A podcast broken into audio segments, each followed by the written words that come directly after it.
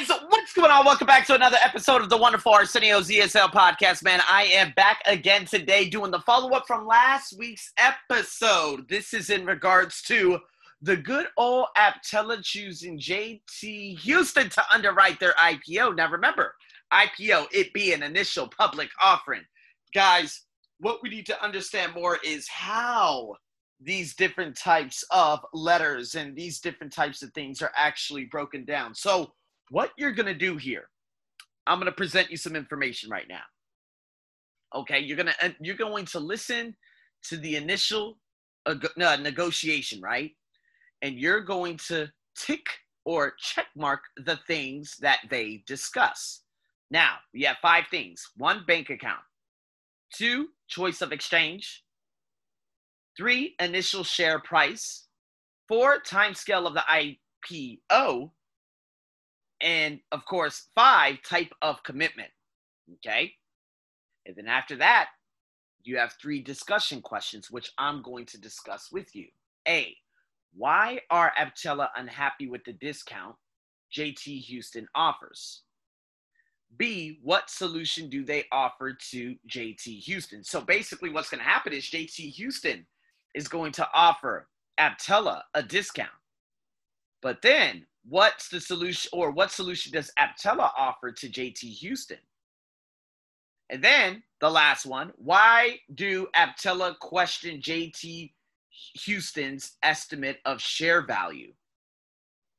There's a lot that's going to be discussed in here. So, again, what we have to do is just honestly just like break it down, let it marinate, let it soak, and understand what is going down. So you might need to take some notes, just as I'm going to be taking some notes, and then we're going to go from there. All right. So what I'm going to hurry up and do is, of course, a screen share so you, that you guys hear what I hear, and we're going to break this down in its entirety. Now, remember the bank discount, choice of exchange, initial share price, time scale of the IPO, and type of commitment. Right. Two people JT Houston and Aptella. Are you guys ready to dive in? Because I am. Track 20. So, have you finalized the amount you're looking to raise? Yes. As we discussed, we're looking for 150 million euro. Okay, that's great. A relatively small issue then. Yes. That's what we need for the short term. And we can always raise more later. That's absolutely true. So, we'd be happy to fund this on a firm commitment, which means we'll buy all the equity off you and resell it in the market. We reckon we can sell most of this to institutional investors, insurance companies, and so on, as there's quite a lot of interest. And we'd be looking for a discount of 11%. Uh, yes, we were wondering about that. It seems a little high. Well, it is our standard offer. I know you were probably offered lower, but our competitors don't have our muscle in your sector. Well, yes, that's why we chose you. But it does feel a little on the high side. Is there anything we could do with fees? How do you mean? Well, it's not the total amount we're worried about. It's the amount of equity we'd have to give up in order to achieve the capital we're after. I mean, we would have to sell more shares than we planned if we give you 11%. If we could reduce the discount and make up your loss of income in fees, that would be great. I'm not sure about that, but we can look at it. Can I get back to you on that? No problem. Okay, let's move on to pricing. This will have to be worked out in greater detail, but based on our analysis, we feel a face value of 15 euro a share would be about right. Well, we did our own analysis. We actually had an accounting consultancy look at things. They've come up with a different price. Really? I haven't seen that. We sent it over this morning. Maybe it didn't arrive in time for the meeting. Okay. I'll chase that up. Maybe you could just run me through their findings. Well, they think, based on our business growth potential, something around 25 euro would be Damn. more appropriate. Well, we're happy to look at that, but I do need to say the price would increase our risk. So, if that's the price we float at, we might need to think about syndication. You mean sharing the risk with other banks? Yes, that's right. How would you feel about that? Well, on the surface, it wouldn't be a problem. But we'd need more information about potential partners. Of course. It'll depend on the final valuation. But we'll get your agreement on everything if that's the way we decide to go. But let's leave that for now and talk about. Wow. So, uh, you know, to be honest with you, it's a little sketchy how they're doing business. I don't know about you guys, but I don't know if I would feel comfortable doing business with uh let me get back to you. Uh I don't know about that. Let's talk about that. Let's move on. No, no, no. Let's not move on. Can we go back and see exactly what is being said? Because to be honest with you, what I'm going to have to do is record everything and when I walk out of there, I'm going to be like, "Oh man, I don't feel good at all about that meeting." See, first they started off with obviously the 150 million in regards to the short term and then they, could, you know, they have the potential to raise more later. Um, you know, the firm stance in terms of buying all, reselling, you know, um, and then he said the fees will be at 11%. The guy was like, yeah, about that.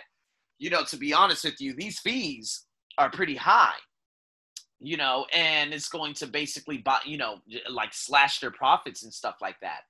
So then, you know, he said, How about, you know, fees and stuff like that? And he's like, Okay, well, let me look into that. I'll get back to you on that.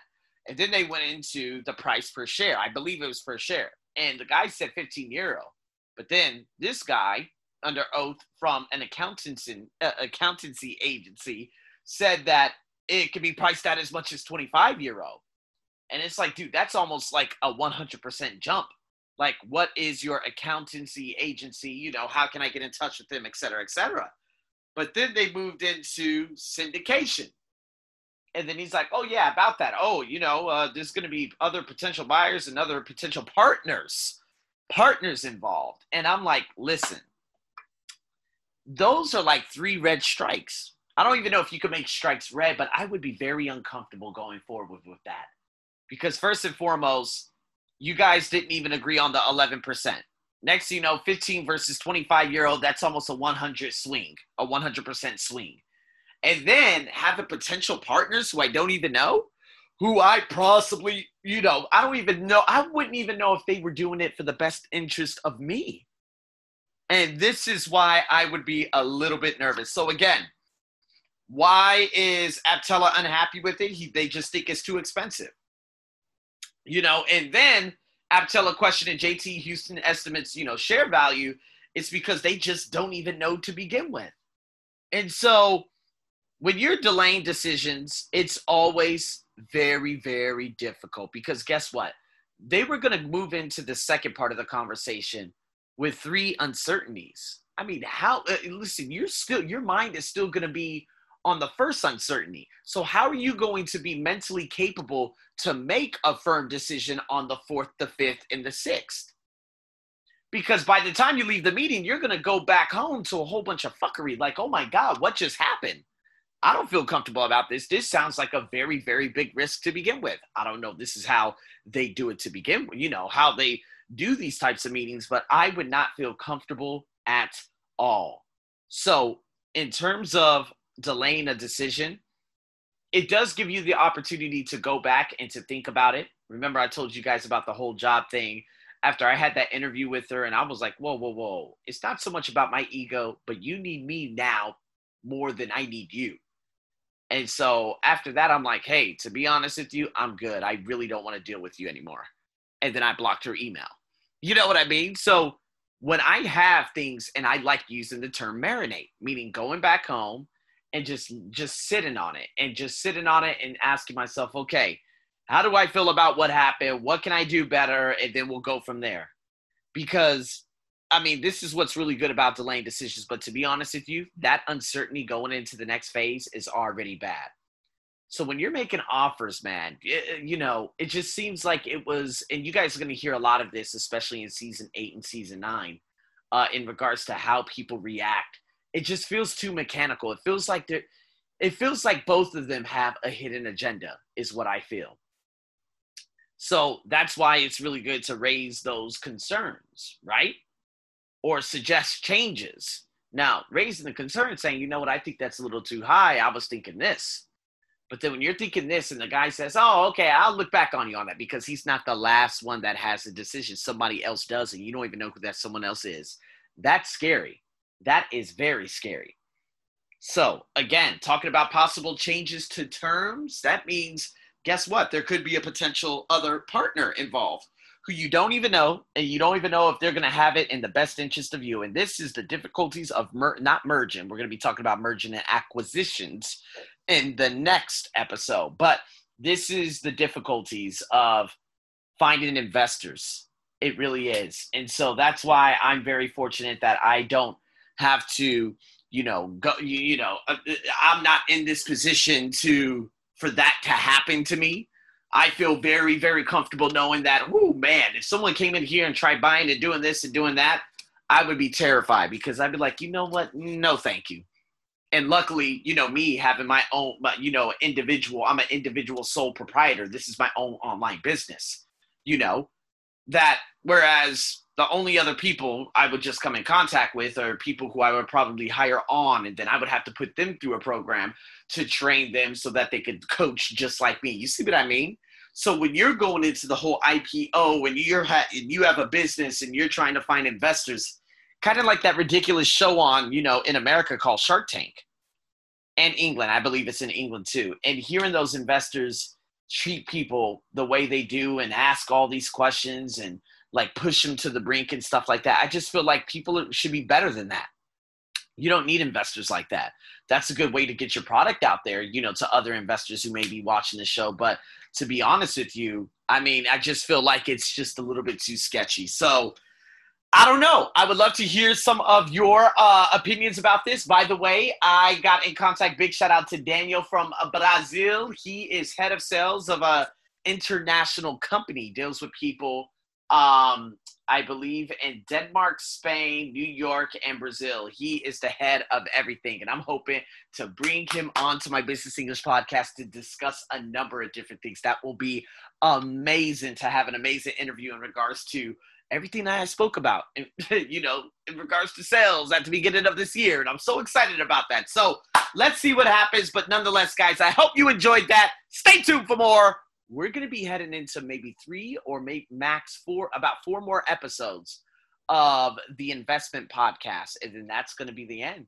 So, again, right now, I have corporate finance, I have logistics, and I have supply chain and management if you guys follow me on my ESL podcast or you follow me on LinkedIn, because a lot of you are reaching out to me on LinkedIn, tell me which English for academic purposes type of you know segment you would like me to dive into next okay because remember every monday i'm going to be doing this so in saying that whether you're in logistics whether you're in this or that whichever one has the most votes is the one that gets it so let me know and until then people thanks for tuning in to another wonderful ESL podcast. Stay tuned for more. Over and out.